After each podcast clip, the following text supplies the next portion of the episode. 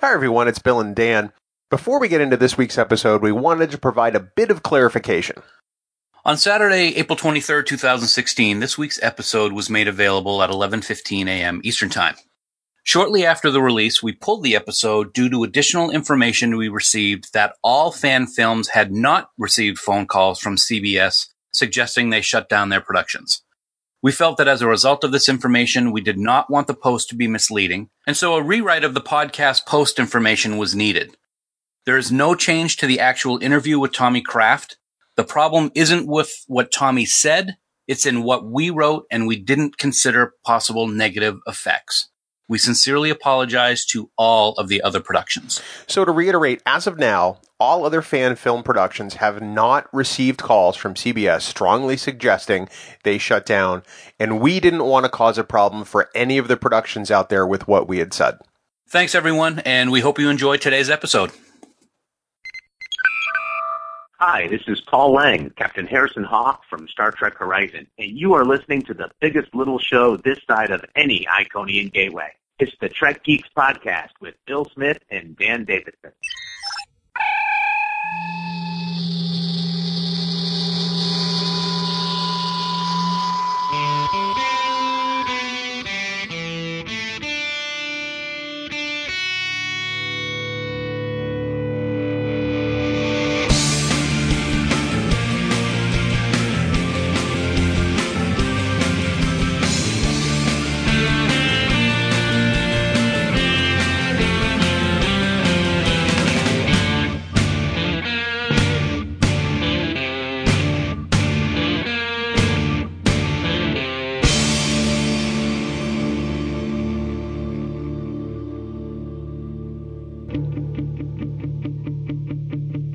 Biggest little show this side of the Alpha Quadrant. Welcome one and all to the Trek Geeks Podcast and episode fifty-six. We're so glad you're here. Thank you so much for downloading and listening. We're always thrilled to have you here. My name is Bill Smith. I'm your co-host, and joining me as he does every week at this time, it's not a well-known fact, but my co-host is the East Coast distributor of Bartles and James and Seagram's Golden Wine Coolers. He is the he is the very eighties Dan Davidson. Dan, welcome aboard, buddy. And might I say, my, my, my, my. Well, thank you for your support. I appreciate it very much. It's good to be here. Bartles and James. Wow. It's going to be, well, at least we're starting off with some funny stuff, right? Uh, well, you're here, so yes. Oh, wow. Hello. Ba-boom. Hello.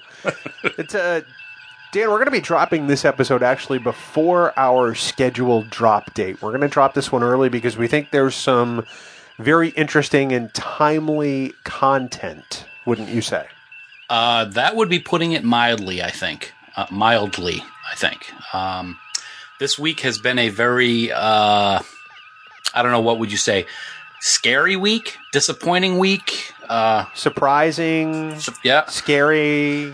Yeah, um, uh, a, a variety of things, quite frankly. Yeah, yeah. So we're gonna uh, we're gonna get into the meat and potatoes of it. I don't, do you want me to say what it is now, or should we just surprise people? That's not a surprise. They've they've read the the episode title. That's true.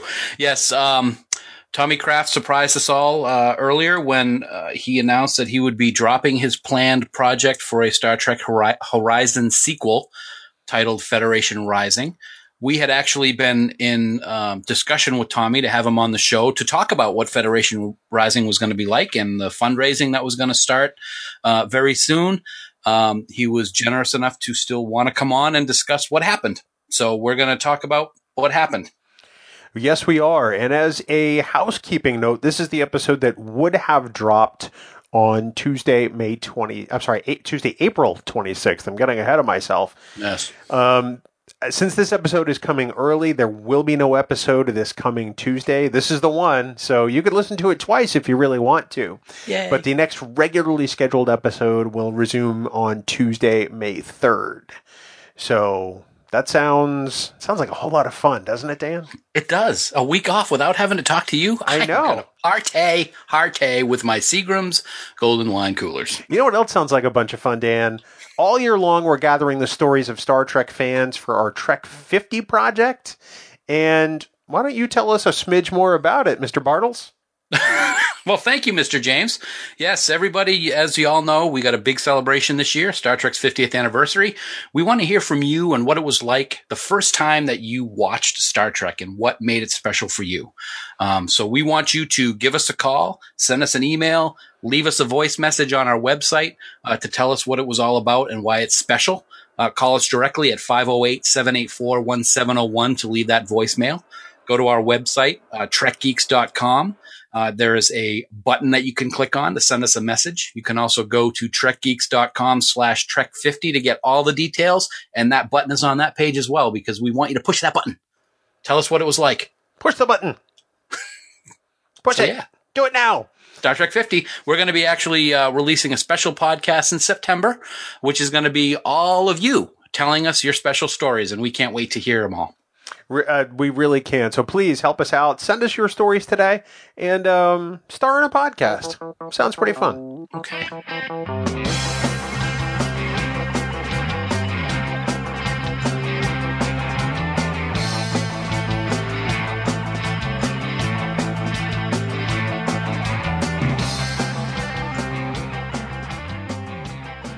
Before we get started today, Dan, let's talk a little iTunes. We've been asking for reviews the past couple of weeks, and we've actually gotten some really great ones as part wow. of this effort.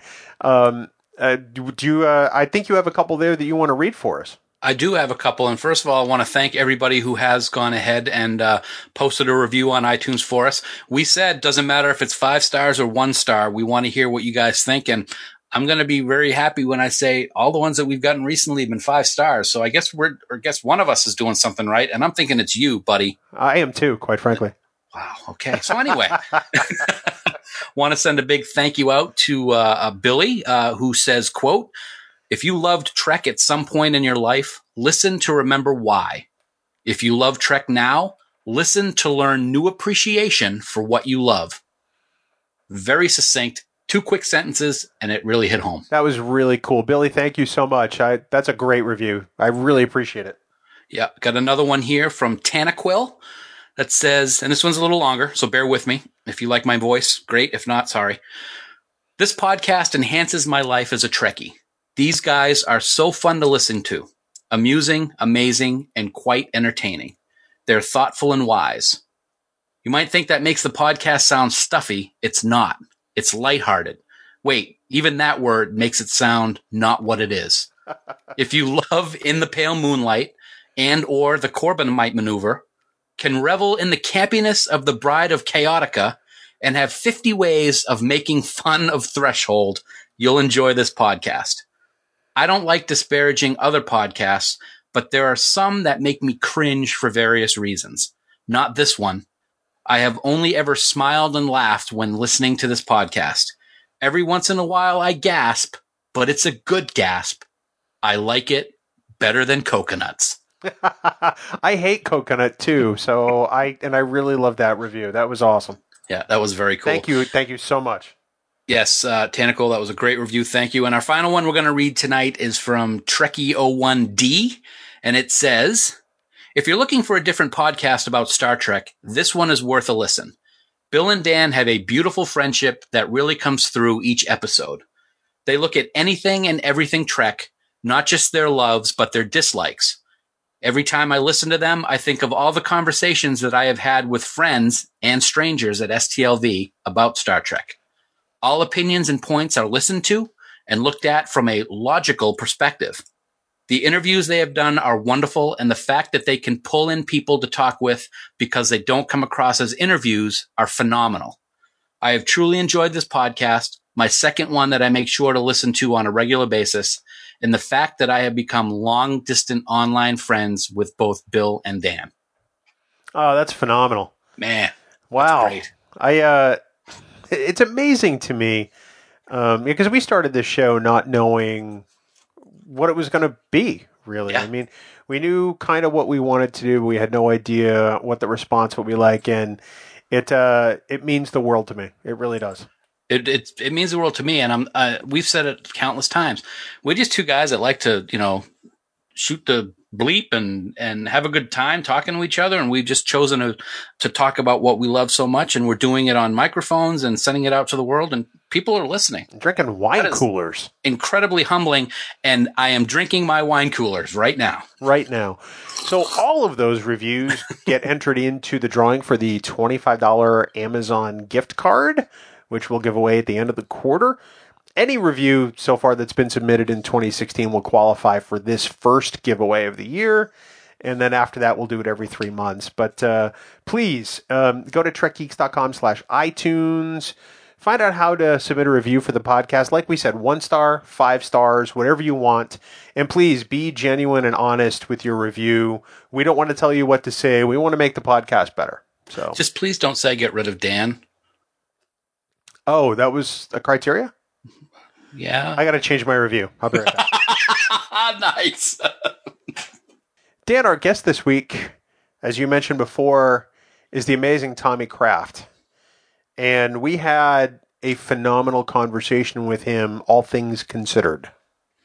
Yeah, all things considered is the asterisk in that sentence, because uh, it's been, it's, I can imagine what a tough week or a tough couple of days it's been for him, knowing what a tough couple of days it's been for us and the almost million people that have watched Horizon since the end of February. Um, it was a great conversation. The dude is a class act. And I'm going to say right now something that I, I said to him offline uh, after our interview, and that's um, he is going to get the respect that he deserves at some point in his life. Somebody came up to me the other day and said, uh, I was telling him what was going on, and he said, man, once Tommy makes it out in Hollywood, he's going to do great, because if there were awards for uh, like Oscar or Academy Awards for online films, he would be winning a Best Director one for Horizon. So uh, he's handling everything with great grace, uh, under pressure. Obviously, I'm sure he's under some stress, but it's a great conversation. Sit back, relax, uh, enjoy our conversation with Tommy Kraft and the unfortunate events of the past couple days.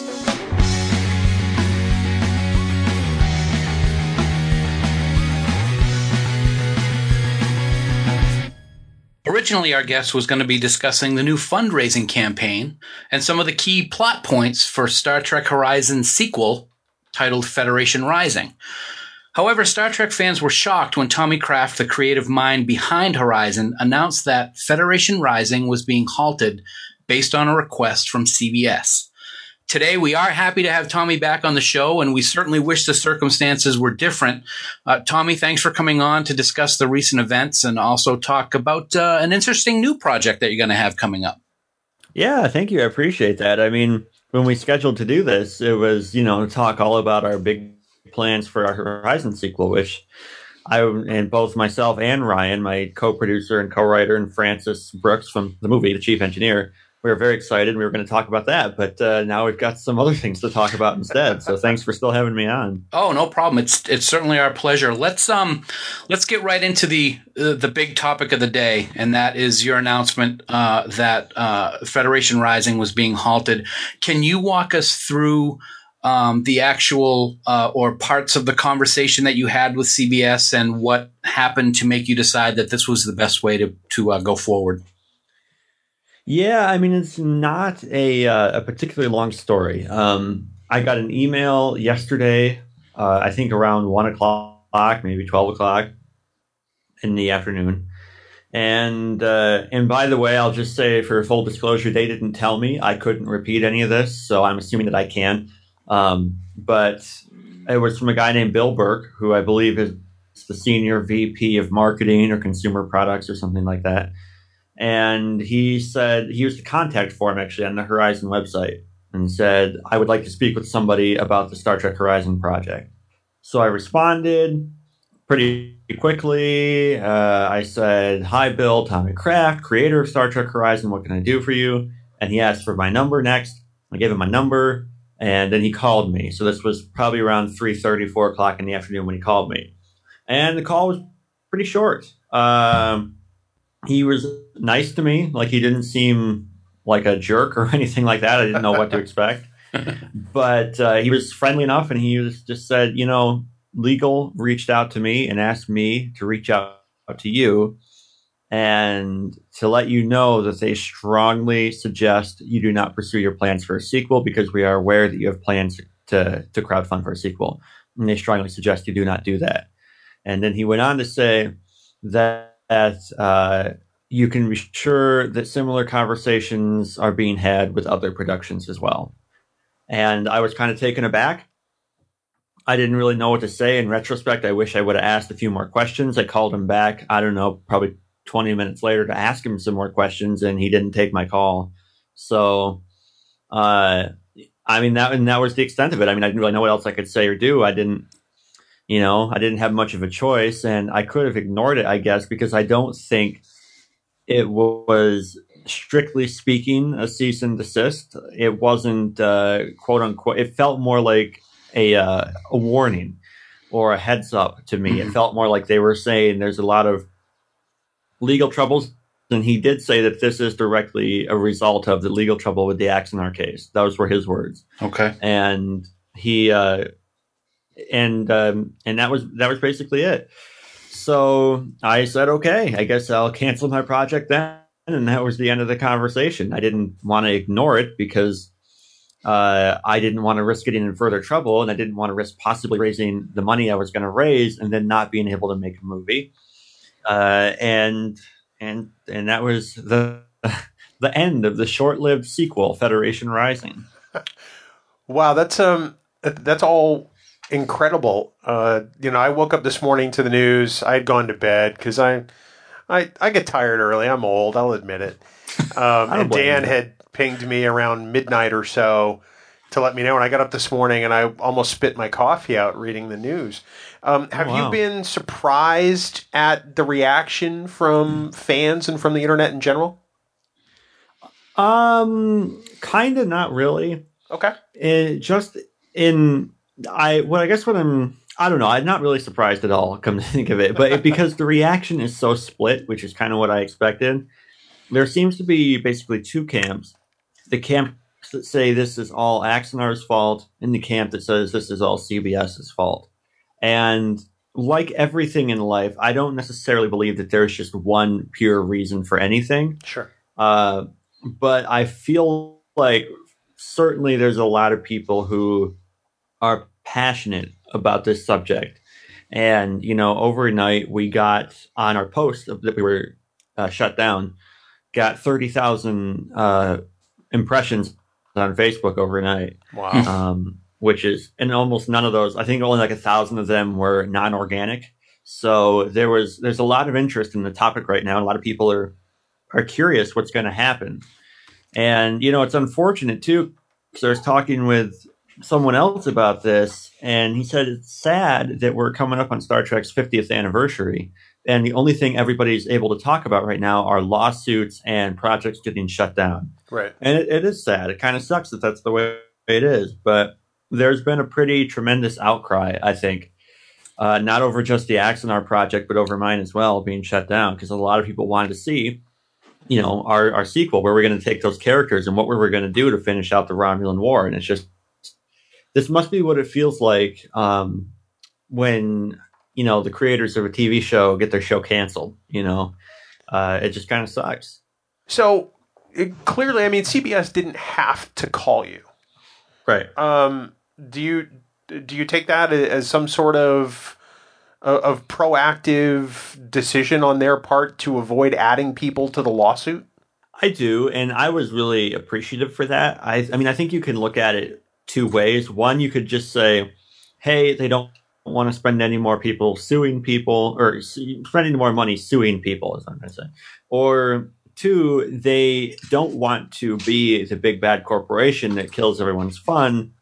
And so they were genuinely looking out for me. And that's kind of, that's kind of the impression that I got. I mean, granted, I don't know Bill Burke and I don't know anybody else at C B S. But the conversation, the tenor of my conversation was friendly enough. And the impression I got was that, hey, hey, we're trying to to let you know that you shouldn't do this. And the fact that it was not like an actual, like official legal letter that said cease and desist.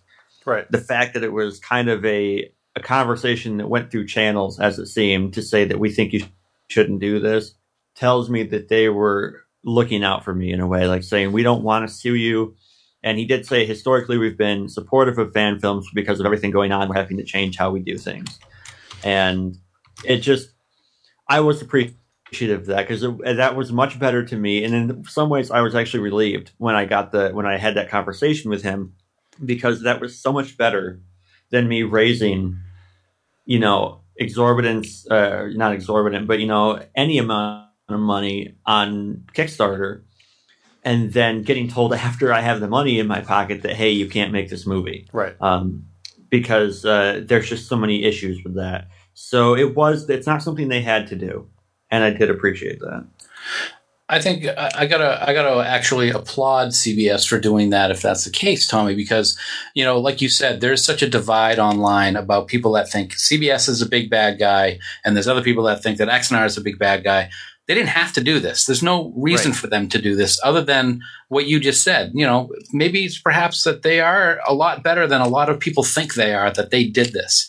One of the things that I was going to ask you, and I think you kind of answered it already, is over the course of the day, I was wondering myself, well, you know, Tommy's movie was a full-length feature. Um, Axanar was a full-length feature that was being planned. So you got to wonder if C B S was trying to Uh, do something to just those that were looking at a full-length feature, and you did such a fantastic job with Horizon with minimal funds. But based on what you said a few minutes ago, if they're reaching out to other things, it sounds like they're going to start, you know, swinging the hammer, as you put it in the uh, in in your post yeah. yesterday, uh, with with a lot of other uh, productions. Well, one of the things when I was uh, on the phone with Vic Mignogna from Star Trek Continues, and I was talking to him about this general issue. And, you know, I was I was asking him what he thought about it and why he thought that they would email me or, or call me. And I said, there's there's basically two ways or two reasons I think that they would do it. One, which I think is incredibly unlikely and silly, is that they're afraid of me and what kind of money I could raise or whatever. My movie was so good. They're like, oh, we can't let them make another one. Or two, they were trying to look out of me or look out for me. And Vic just said, you know, Tommy, bro, uh, they're not afraid of you. They're not afraid of nothing. Um, and I think that's true. Uh, you know, the thing that I think, I don't know, C B S has so much money compared to any of us and so much power that I feel like, legally speaking, they could do just about whatever they want. You know, if they wanted to, they could come have my books audited, the twenty-eight thousand dollars I spent to make Horizon. They could come sue me and take my T V and my car and whatever. And, you know, it's all just a matter of if they want to do it. And granted, that would be silly because it would be a loss for them. They would spend more money suing me because I have basically nothing uh, than they would getting things. But they still didn't, you know, that wasn't the approach they took with me. And so I've, from the beginning, tried to maintain a new standpoint on this and and what the reasons might be. And all I can say that I know for sure is that there were and have been a lot of productions that have raised a lot of money, and there's been a lot of productions that have raised little or to no money, and there's been a lot of feature-length stuff. And it was something about the Axanar project in general, I believe, that caused them to have a change of opinion. Now, whatever that may be, people can speculate on, and there's some facts to the situation that some people know and others don't.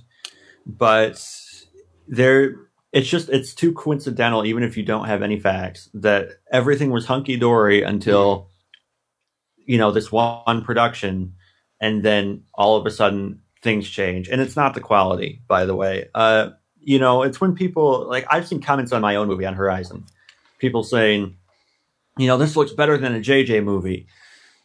And my response is always, well, first, thank you. That's a huge compliment to me because J J is my favorite director. But two, because they, they sure don't mean it as a compliment, I don't think. Right. But right. for two, you know, there's there's no way that my twenty-eight thousand dollars movie looks like a two hundred million dollars movie. It just doesn't. And I think anybody, you know, any serious moviegoer or whatever would realize that, that one's a fan film and one's not. Uh, and so I see that's just that argument that, oh, C B S is scared of quality has always not jived with me because it doesn't make any sense, because there's just not a comparison between our stuff and the two hundred million dollars productions, in my opinion. I, I don't think C B S is scared of quality. I think that they're scared of the possible dilution of their product by a, another production. Um, that that's just always been my gut feeling, and I think that everybody else that may be impacted th- by this, whether it's you or it's other productions, is now just collateral damage. Oh, I think you're right. Exactly. They, it, it started with Axanar, and then legally speaking, I think C B S is probably taking action because they f- feel like it wouldn't look good legally to take action against one, but not the rest. Uh, and... You know, it's there's so many things involved with this, like the whole plan to the whole movie studio thing. And I've said before that, you know, this is just my opinion being an armchair lawyer. But, you know, if twentieth Century Fox were to come out and say we're going to be we're going to make the first of independent professional Star Trek production, there's no way that would fly. C B S would have a C and D at twentieth Century Fox's door in less than a day. Mm-hmm. But, you know, as soon as you have a group of people that are, you know, that and, you know, they tried to form their own studio, their own production company, Aries Productions or whatever yep. it was, Aries Studios. Aries Studios. And, yep. And they were making a for-profit business off of this. And, you know, that and, and calling it the only professional independent Star Trek production. Right. Right. And I think they tried very hard to shirk the fan film label and be viewed as a quote-unquote real movie. And I feel like a lot of that kind of stuff may have crossed the line. Again, it's just my opinion. I don't know. And it does, you know, it does start to bring in some dilution of the product. As you said, the product gets diluted. And then you also have to think down the road, too. It's Axanar now making two million dollars or one, one to two. And then maybe a couple of years from now, it's Axanar again or some other people that are making five million dollars to make a quote-unquote independent professional Star Trek production. Then it's ten. And the next thing you know, twentieth Century Fox is doing it. So at what point do you draw the line? Right. You know, and I think for whatever reason, good or bad, the Axanar case caused them to really reconsider where they would draw the line. And we see how that's working out. It's such a shame if that if if if that's what's going to be the end result, and it comes out that that is exactly what the what the reason for all of this is. There's a ton of, as you said, armchair lawyers out there saying that that maybe what happened, and then there are others saying it has nothing to do with it. Um, right. I think that it's safe to say that we're in the the boat where we believe what you just said to be the case, and it really is unfortunate for such a huge Uh, fan base to now have to be going through this. And as you said, fiftieth anniversary, we got so many things planned for this year. We're coming up to Vegas in a few months. And this is going to be the top story, it seems, from my perspective, going forward about all the negativity that's going to come out about yeah. this. Because there's going to be huge negativity, viciousness on both sides of this as a yeah. result of, of your production stopping and what's going on with Axanar. And if any other ones are next, there is going to be this bubbling of resentment, which I think will be unplaced towards C B S. I will have to say, in my opinion, it is their right to do this based on their intellectual properties. They've been very lenient, like you said, and ha- you have put out magnificent work. Others have put out great work. And it's a shame that if it's one bad seed has caused the entire table to go rotten. It's really going to put a bad taste in a lot of people's mouths. Yeah, I mean, it really is. And um, it's there's so much work that has gone into fan films. And you think about like Continues and New Voyages, like how like they've rebuilt all those sets. You have Starbase Studios in Oklahoma. Uh, you know, it's just there's been so much passion there, and, and it sucks that, you know, it's it's not looking good for all of that passion. You know, it's that people aren't going to be able to have that outlet, that creative outlet anymore.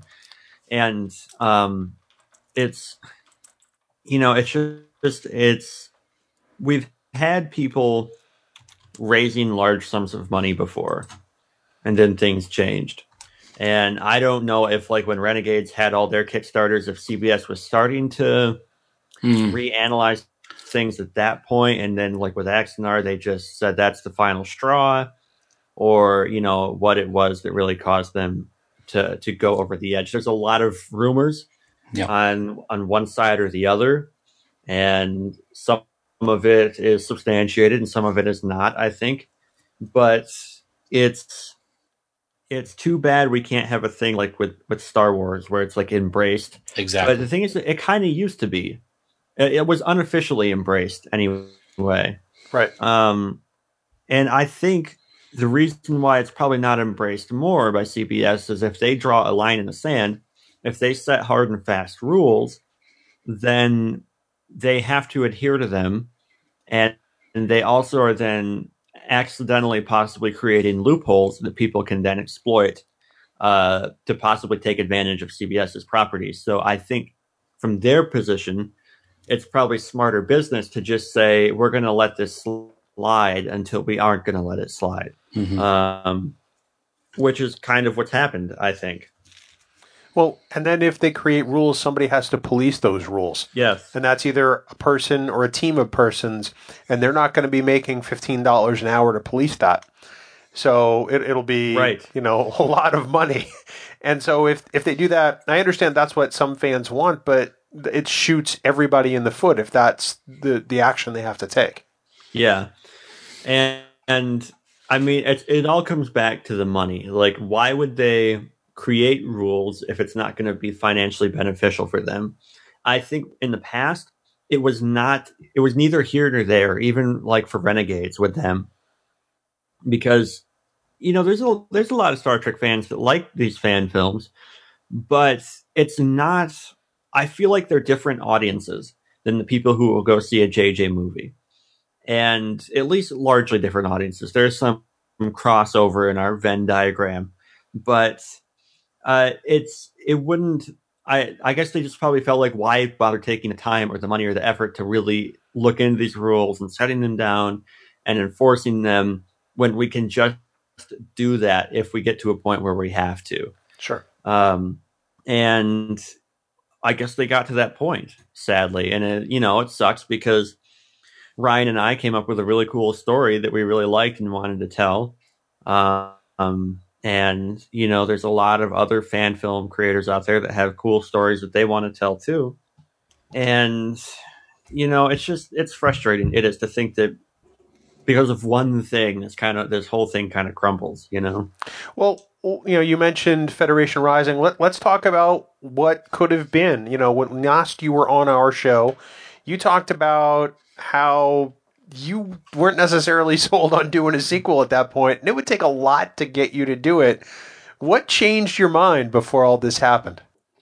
Well, it's it's kind of a long story, but I'll try to nutshell it. The, the basic thing was, for me, I want to be a professional filmmaker. I want to be an actual, like, in the industry working writer-director. And when I did Horizon, it was a step forward for me. Probably many steps forward in terms of my career, not in the sense that like it was taking me to big places, but in the sense that I learned so much from doing that movie. And I felt like it made me a, a million times better filmmaker making that movie. Sure. And, and a lot of it's because I had to do so much of it myself, but looking forward after that, I felt like I was ready to take the next step and do something with a bigger budget, with an actual crew, and that could possibly get distribution and stuff like that. And especially the idea of doing a Horizon sequel, one, that's not possible, the distribution and oftentimes the bigger budget's not possible, et cetera. But two, um, doing it in Michigan was not a good idea for me, because I'd done that. I did. I made a movie in my parents' basement, right? And I'm proud of the movie I made. But doing it again in that fashion would be a step sideways for me in terms of progressing my goal of becoming a professional writer-director. So I was talking. I got a call from Paul Lang, the guy who played Captain Hawk in the movie. And Paul, I consider him a good friend, especially after working together for so long. And he pitched to me for about an hour why I should make a sequel and how it could be beneficial to me.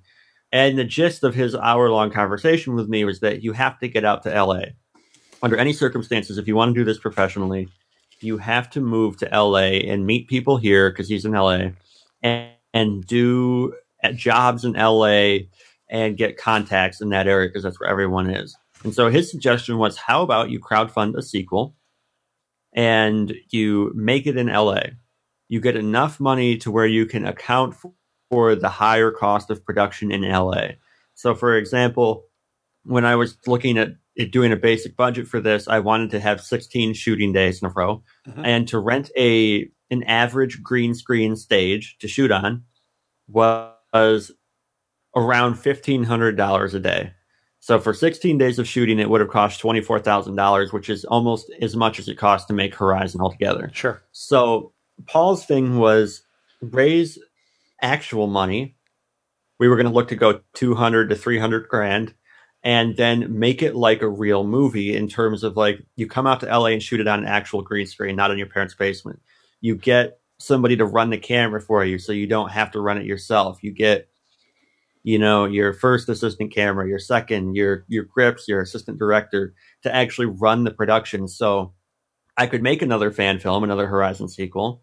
And I could also learn finally what it was like to direct a real, quote unquote, production where it wasn't just me doing everything because it was my passion project. And so once I started thinking of it in terms of, like, okay, well, this doing this again is something that I can learn a lot from and really become a better filmmaker with.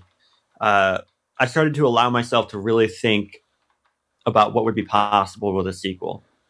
And I got excited about the story that we were coming up, and Ryan and I, Ryan Weber, were talking about this a lot.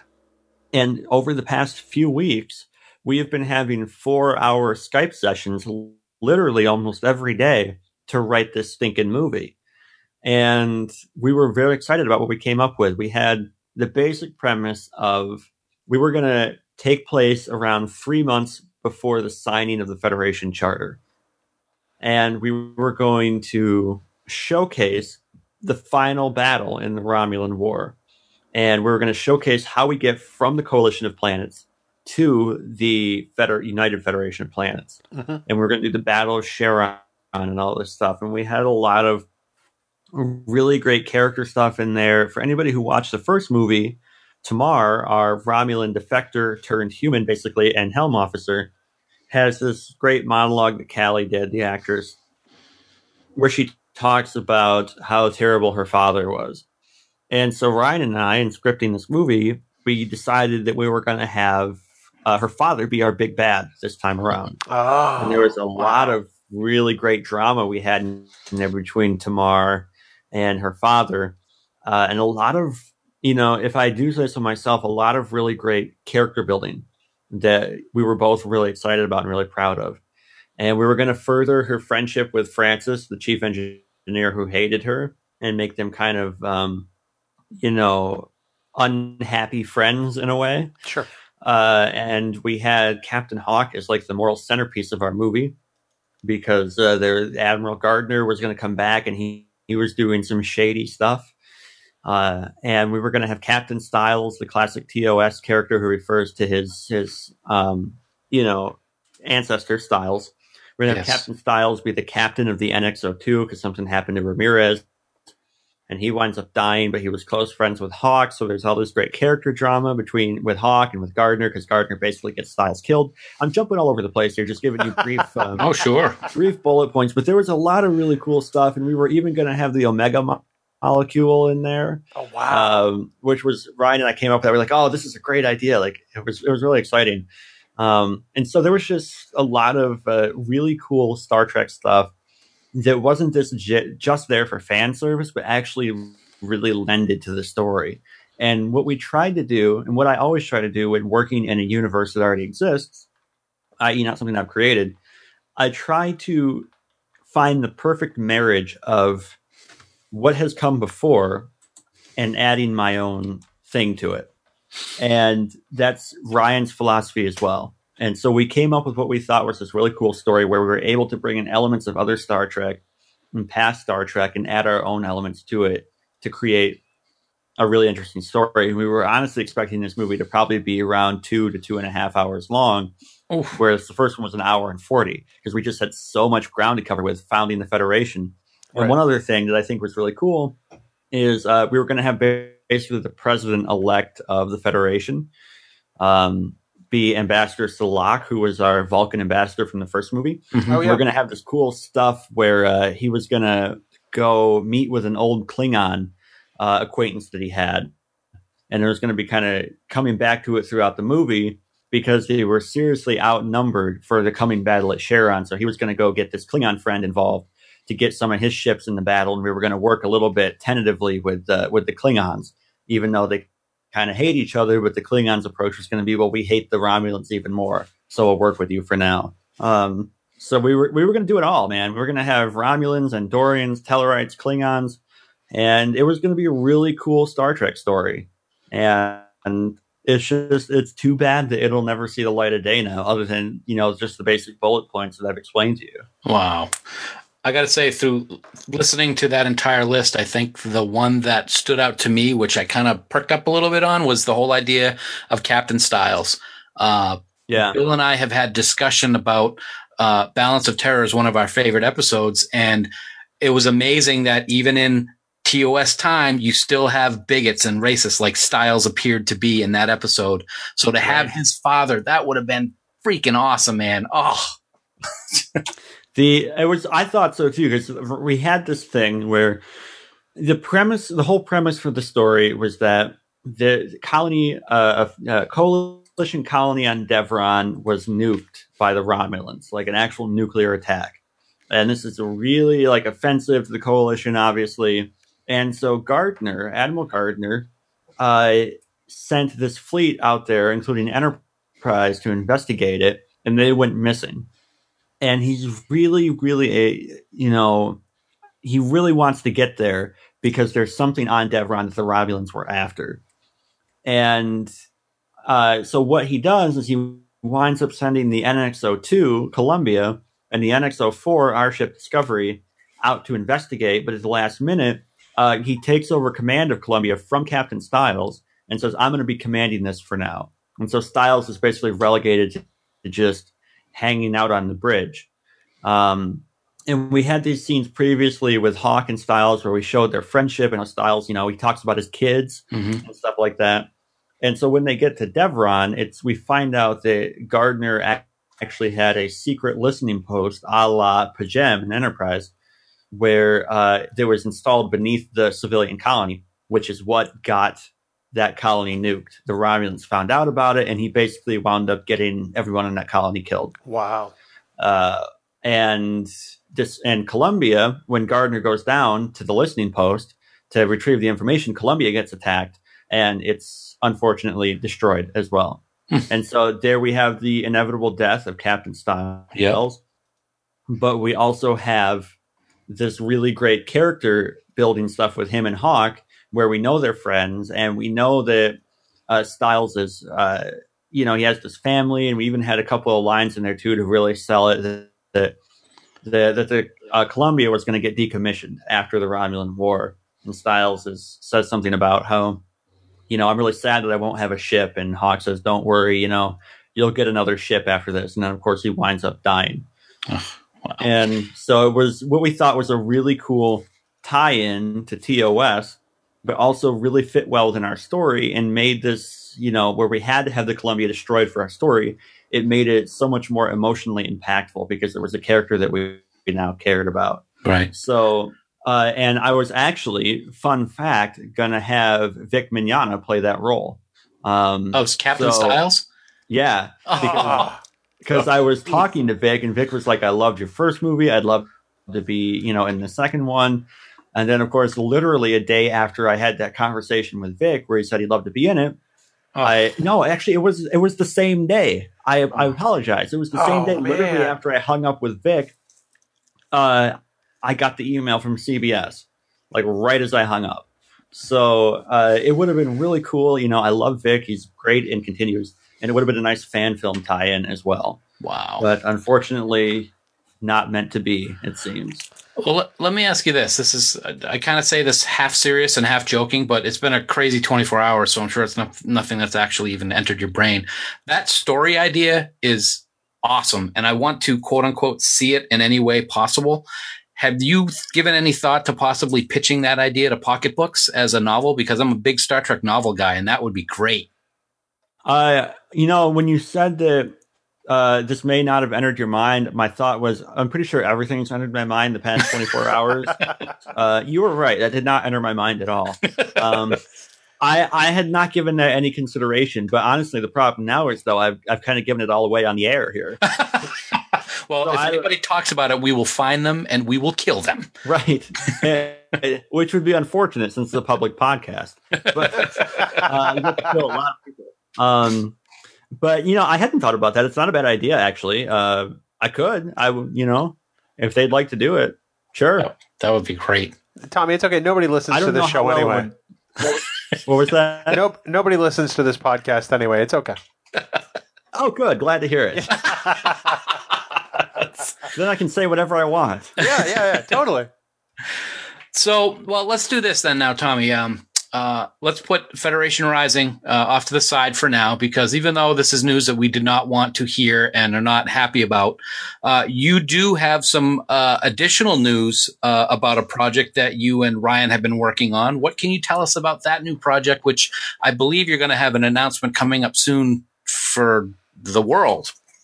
Yes. Uh, so Ryan and I have discovered over the years working on, it's hard to believe now, but years working on Horizon together, that we work very well together as an actor-director relationship and as writer, co-writers and co-producers. And it's because in a lot of ways we are the same person, it turns out. Um, but we also, for me personally, and for Ryan, we both want to tell stories as filmmakers. And I always knew that whatever I, and I did this too with Horizon. I had developed multiple projects in the process of Horizon.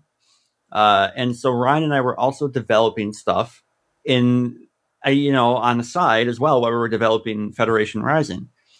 And so we, we both being the huge sci-fi and Star Trek fans that we are, it's been very impactful in our lives, Star Trek has, and the ideals that set forth. I mean, I've talked at length before in other podcasts about how Star Trek literally helped change my life and inform my worldview. And so this story that we have is a space story, and um, it's it follows the same notions and ideas that w- that made Star Trek popular. It's that that kind of, uh, you know, bringing hope back to humanity. That's, that's our, our goal of this story. And so, um, you know, just ahead of the announcement here, I'm sure, but the general, uh, you know, idea or principle of the story is that it will take place in the near to distant future. And it will be in a time kind of like now, where people have completely given up on the idea of going to the stars and working together for a better future. And our story follows this group of people who is able to basically unite, you know, people from all over the world in this common interest of going to space again.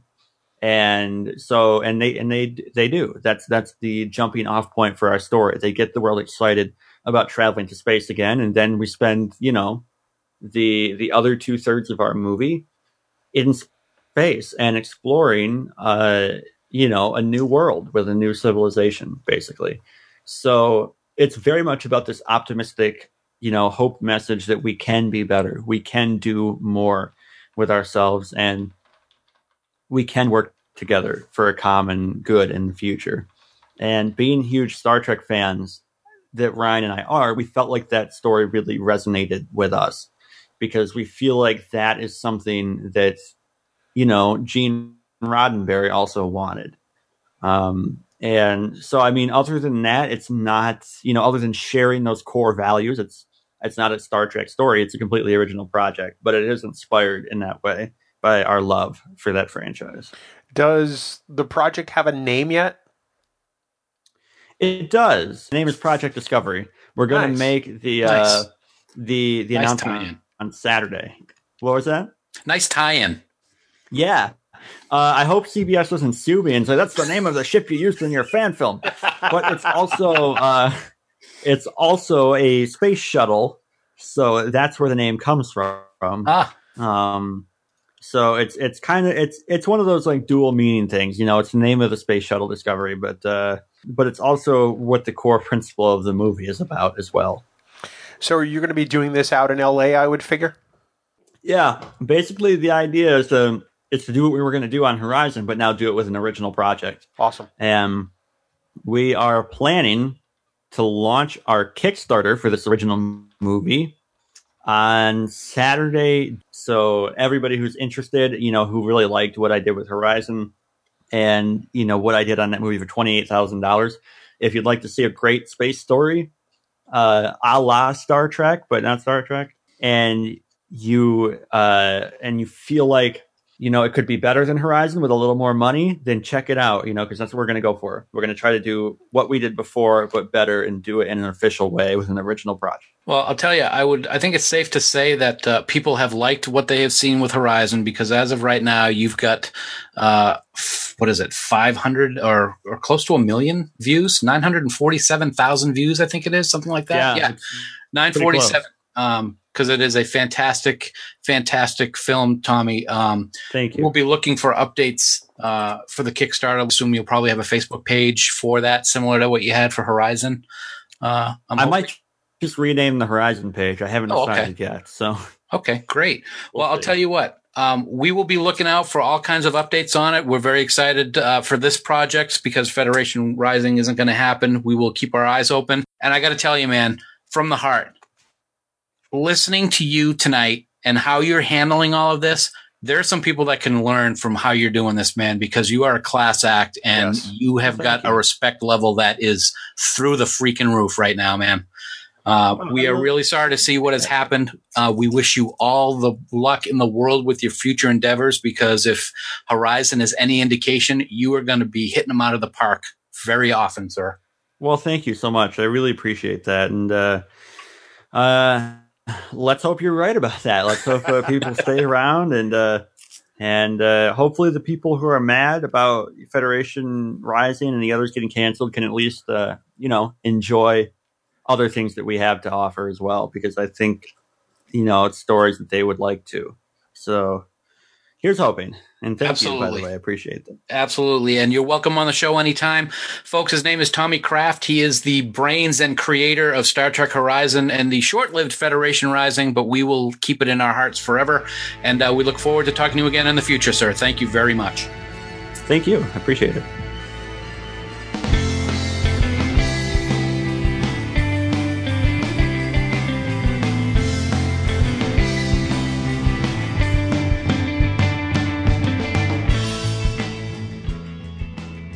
Dan, I think you'll agree that Tommy handled this entire situation with grace and poise, and he has demonstrated what it's like to be an adult working in the entertainment industry. Without a doubt. Um, he is what I would consider an ambassador to what fan productions are. And should be. And should be. There are there are a few out there that are right up there in that list with Tommy, but for to to hear him talk the way he did with what had just happened, and to handle it with such poise and responsibility and understanding that it's not CBS's fault, was tremendous, I think, from his perspective. That is one of the significant takeaways. We're going to come back to that one in a second, but let's talk about the very first one in the interview. And that is that all of the productions have been or are receiving calls from C B S. Yeah, that was uh, one hell of a shock to me. Um, it's something that we've been concerned with for a while. Um, but to hear him say that that is what the conversation was about with um, the executive from C B S, it makes me start shaking. Um, we are now looking at the possibility that everything is going to get shut down, um, regardless of how good or how bad it might be, or the, the productions themselves. Everybody has had this wonderful opportunity over the years to do what they love, and that's make fan productions about Star Trek. And now we're looking at, as I said, during the fiftieth anniversary, when it's supposed to be a time of celebration and joy, we're looking at this awful situation, which is going to do nothing than more than piss people off, get people mad on both sides of the equations. And frankly, it sickens me. Well, let's be honest about what's happened here. Axanar has peed in the pool, and now everybody has to get out. Yep. What's likely going to happen, and we we have nothing other than the conversation we just had as far as information. So exactly. What you all have heard is what we've heard. And the sum, you know, the summary that I'm left with is that it's open season on fan films. And by the way, thanks, Axanar. This hashtag. Is all, hashtag thanks, Axanar. This is all because of you. Yeah, it's your I, fault. I, uh, I'm, I'm going to say this, and you and I have had this discussion. I've been one who has been kind of sitting back so that as as a as a podcaster, I want to hear what's going on from both sides. And I'm not saying that anybody who doesn't do that isn't doing anything wrong or doing anything wrong, because they're not. It's just the way that I wanted to do it. I want to see what's going on. The events of the last couple of days have completely shifted my opinion on how I am approaching this from now on. I am done being neutral about this. I think that what is happening based on the information that we have been given and what we have heard, in my mind, there is only one cause of this problem, and it is what is going on with Axanar. I think that anybody who is not responsible enough to understand that and stand up and say, yeah, it is the problem, is fooling themselves and a lot of other people who are following them. C B S is not doing a, a damn thing wrong. Nope. It is their right under the law to take this action against Alec Peters and Axanar. I have not been as neutral as you have been in the last couple of weeks. We haven't talked about it on the air, but I got booted from the fan group a second time. And then I was called a hater and a drama queen. And at that point, I was done. I did mm-hmm. nothing. Yep. I, I didn't post in that group. You know, it's just, it's further proof to me that it's the Wild West out there for Axanar. And the only thing that they care about is Axanar and nothing else. It's not, from my perspective, it's not about the fans anymore. It's not about making the movie. It's about being right. And we all lose as fans when that is the stated goal. When the goal now is to beat C B S or to get C B S to come to the table, instead of doing the right thing, then we all lose. And unfortunately, those of us who've donated money have already lost. We're never going to see Axanar. You know, it's, it's funny that you bring that up. I don't give a flying frog's fat ass about that anymore. To be blunt, I don't. I don't care about the money I gave. I care about what's going to be happening going forward, and I want to see productions continue. And now that is in serious jeopardy because of one production. And I know that people are going to stand up on the on one side and say, well, C B S didn't have to do this. No, they didn't have to do this, but Axanar didn't have to do it either. Well, the only way for C B S to protect their property was to take action. So what do they do? Do they, do they let somebody raise, you know, one point one million dollars or more to create a film and then keep going back to the well for crowdfunding mm-hmm. and to release something that looks like, I don't know, a Star Trek movie? Yeah. With property that they own, and to call it a professional independent Star Trek production when it's uh, until they get sued and when they call it a fan film after that. Funny I, how that happened, isn't it? Yeah, it's really funny. It's not funny. I uh it's It's absurd to me. It's ludicrous. I understand that people support Axanar and the whole I stand with Axanar thing. That's fine. But at this point, now, it's it's not just Axanar. It's not just Horizon and Federation Rising. We're looking potentially at New Voyages, the granddaddy of all Star Trek fan films. Mm-hmm. We're looking at Continues. We're looking at Renegades. We're looking at, you know, any of the others, whether it's Captain Pike or Potemkin or uh, Starship Valiant, or you name any one of a number of things that are either slated to or are going to try to be made. Those are all now theoretically in jeopardy because of this. And, you know, based on our conversation with Tommy, the calls are being made. Yeah. Um, and uh, it's funny. This is, I don't, I, I say this kind of tongue in cheek, but kind of not. You think what the Star Wars fan people are thinking right now. They're probably standing there, for those that don't like Star Trek and are just Star Wars people, which is kind of rare probably. They're probably laughing their butts off right now. I don't even think they care. And, yeah. You know, one of the things, oh, yeah, that's true. One of the things that really just sort of bothers the hell out of me is that we hear, well, you know, Disney and Lucasfilm have rules for fan films, and they have they have fan film awards. Well, yeah, but their fan films aren't any longer than five minutes, and they either mm-hmm. have to be a parody or a documentary, from what I understand. Yeah, um, yeah, no, that's that's not what it's about. Yeah, I'll tell you, I'll tell you one other thing that really uh, grinds my gears, as Peter Griffin likes to say, is we see online left and right all of these comments. Oh, we have so much information that we wish you could, sh- we could share with you. You know what? If you're going to drop that out there and just leave it there, just don't even bother putting it out there. That sounds like the biggest bunch of B S, or the biggest way to cover your ass that I've ever heard. Don't do it. If you're going to, if you have something to say, say it, because all you're doing is, is keeping people dragging along thinking that something good is on the way.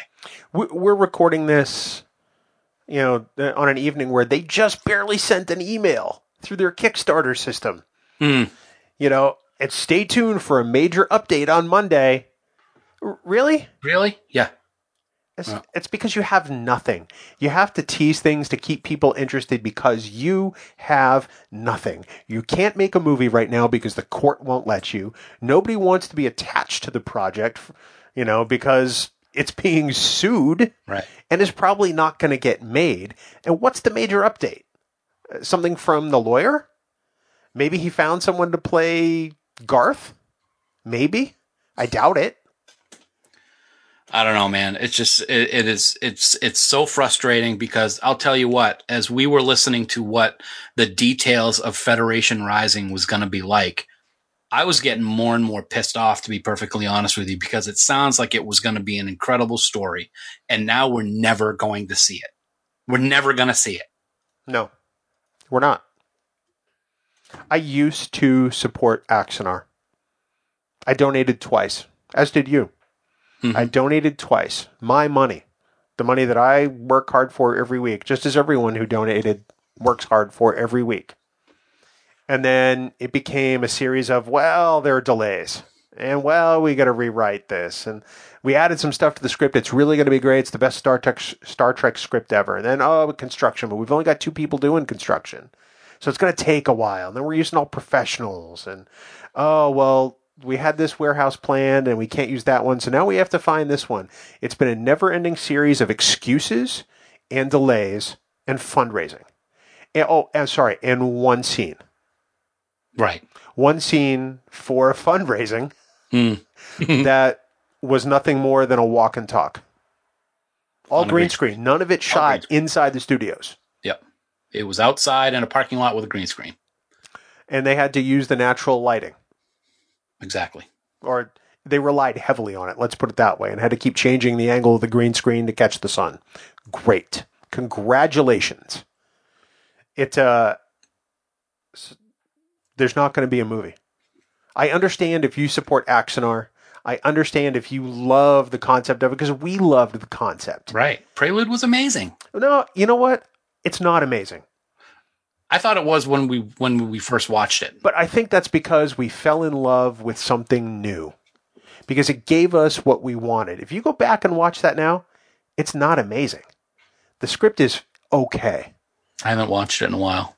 You know, J G is J G is good. Tony Todd is great. Mm-hmm. Kate Vernon is really good. Richard Hatch does a passable Klingon. Yeah. Alec's not great at all. Now, that's not because I have a problem with Alec Peters. It's because it's just not great. Right. Well, I'll tell you what, man. Uh, some people may get aggravated or or pissed at us for for what we're saying tonight, uh, today, during the podcast, and and and the tone that we're having. But I think it's very justified over what's gone on on the last couple of days.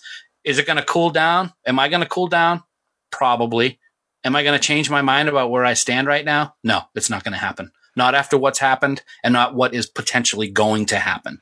If something changes, my attitude towards one production is not going to change, but it will change towards others.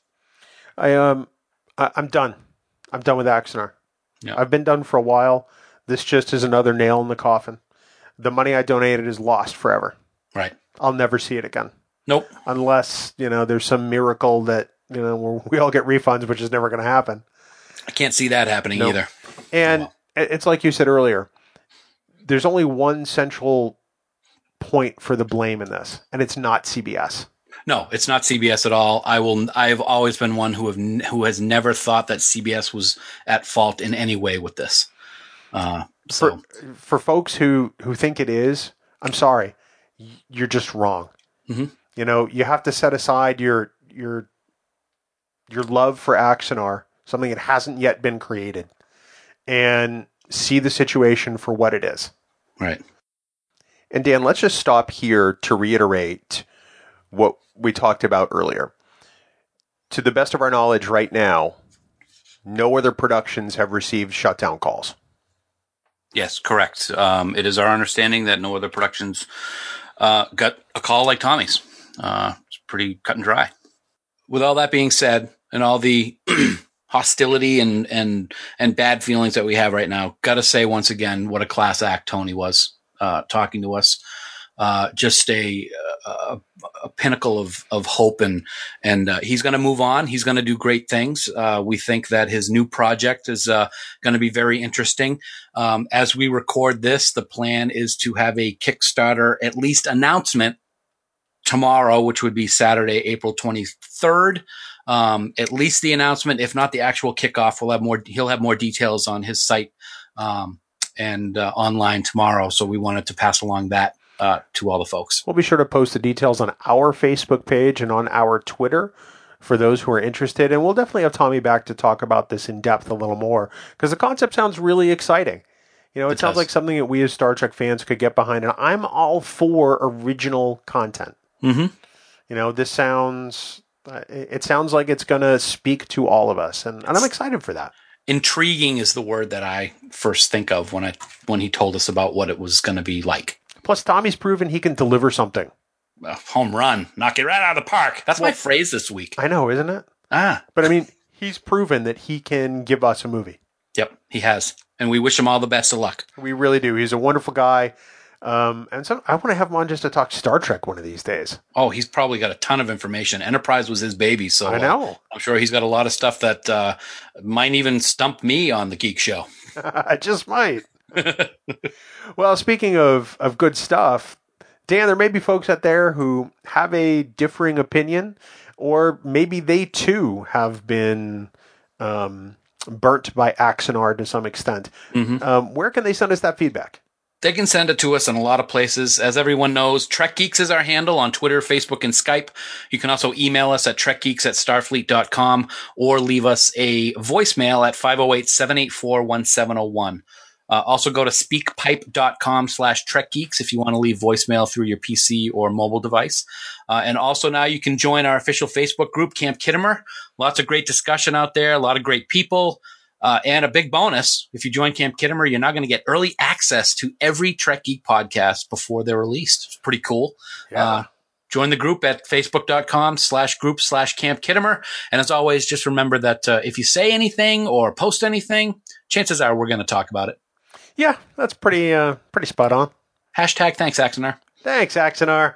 Of course, we'd be remiss if we didn't thank our friends in the band Five Year Mission, your house band, for S T L V, this in the fiftieth anniversary year of Star Trek. We can't wait to see them. We can't wait to give them some Febreze for five straight days of playing songs. Oof. I, I don't know how they're going to do that, man. Uh, that's going to be fart-alicious, I'll tell you. I, all right, enough with the fart adjectives. You're killing him and me. I know. I'm really trying hard. You're trying too hard. Okay. But please head on out to five year mission dot net. Please check out their music. It's really fantastic, and we think you'll love it. Every ounce of music you hear on this show is Five Year Mission, so odds are you're going to love it. So five year mission dot net, shell out some gold press latinum, get yourself some tunes, treat yourself. For, uh, for more great discussions, please, please check out our friends at the Tricorder Transmissions. Six fantastic shows. Six. That's I, a lot. Still trying to get past that. I can't deal with you for more than one, so I don't know how it's possible. You said that last week. I know. That's that's because I mean it. Whether it's their flagship show or uh, or Shore Leave or Tavacron or What Are Little Songs Made Of, they really have some fantastic content over there. So please, please go on over to the tricorder transmissions dot com and check them out. And of course, if you're looking for the latest in Star Trek news on anything related to Trek, please make your first stop trek news dot net. They're killing it over there and doing a great job. For now, this has been episode fifty-six of the Trek Geeks podcast. We hope you all live long and prosper. Hashtag thanks, coconut. Nice.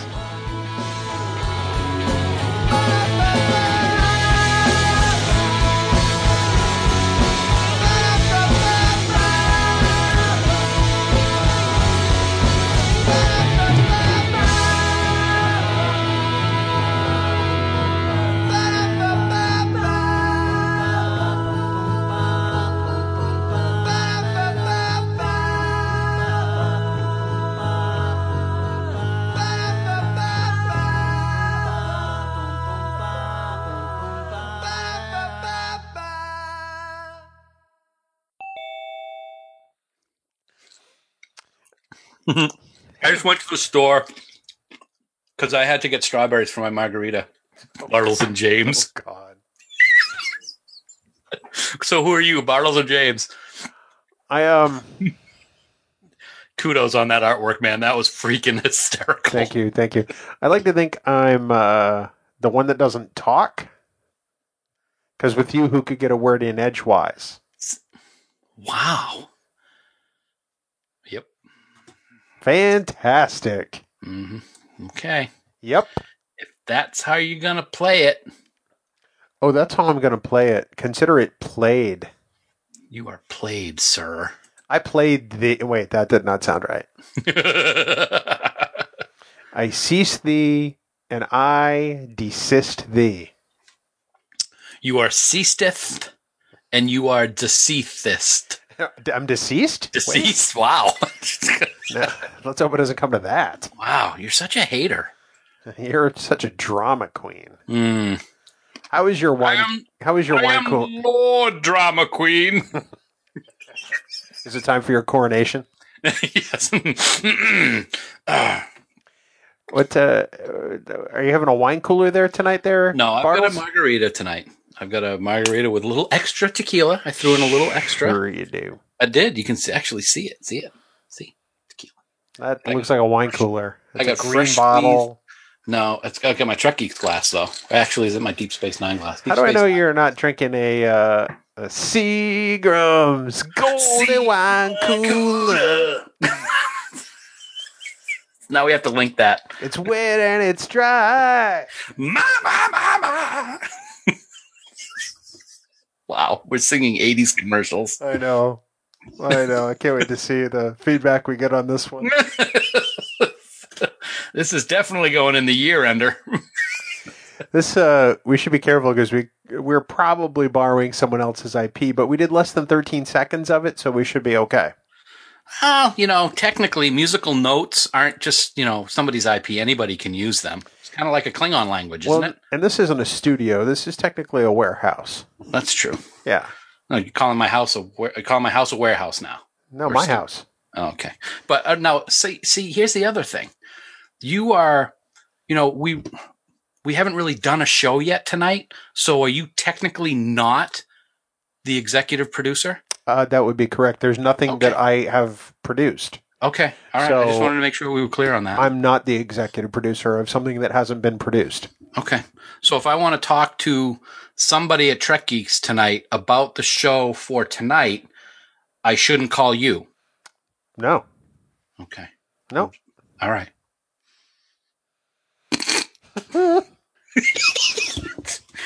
Oh, what a gullible. What a nincompoop. What's, what is with you? It's Bugs Bunny. No, I know what it is. I'm like, how do you just instantly bounce between these things in your brain?